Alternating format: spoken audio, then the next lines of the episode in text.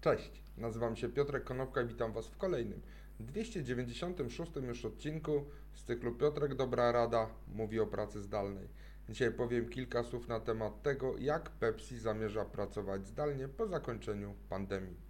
Pepsi po prostu doszło do wniosku, tak jak e, całkiem niedawno prezentowane Deloitte w Wielkiej Brytanii, że przearanżuje po prostu to, w jaki sposób pracownicy pracują i da im większą elastyczność i większą swobodę e, co do podejmowania decyzji, skąd mają pracować. Jest to plan, który się nazywa Work That Works e, i to jest plan dla całego PepsiCo. Po prostu biura nie będą już e, więcej tym centralnym miejscem, w którym wykonuje się pracę i pracownicy biurowi na całym świecie wspólnie ze swoimi menedżerami będą mogli zdecydować, kiedy pracują z biura, a kiedy pracują zdalnie. Jak mówi Sergio Azama, jest to e, szef HR-u na całe PepsiCo. E, w trakcie, i te słowa padły w trakcie wywiadu z CNN Business, nie ma ograniczeń, nie ma żadnego limitu dni, które trzeba spędzić w biurze, ani limitu dni, które można wykorzystać na pracę zdalną. To podejście dotyczy blisko 80 tysięcy pracowników na całym świecie, spośród 300 tysięcy pracowników pracujących w PepsiCo.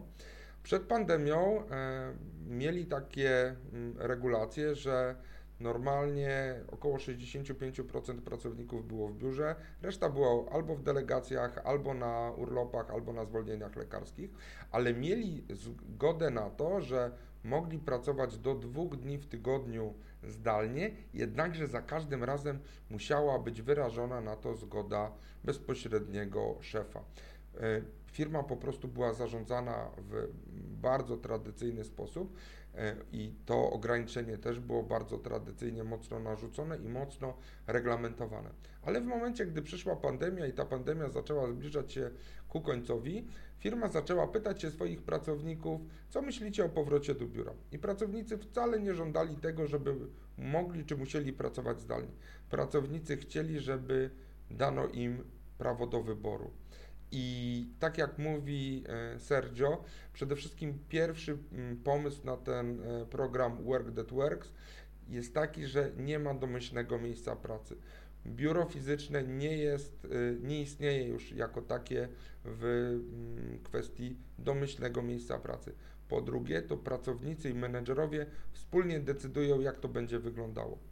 Po, po trzecie, to biuro, o którym mówi Pepsi, ma spełniać cztery role. Po pierwsze, i te role są bardzo ważne, bo po pierwsze to chodzi o współpracę i tworzenie. Po drugie, chodzi o relacje między ludźmi. Po trzecie, mają e, te biura być miejscem do tego, żeby świętować i celebrować wspólnie. A po czwarte, ta ich kultura organizacyjna, która nazywa się The PepsiCo Way, ma łączyć ludzi. Czyli to biuro fizyczne ma mieć cztery role tworzenie, współpracę, świętowanie i łączenie ludzi ze sobą.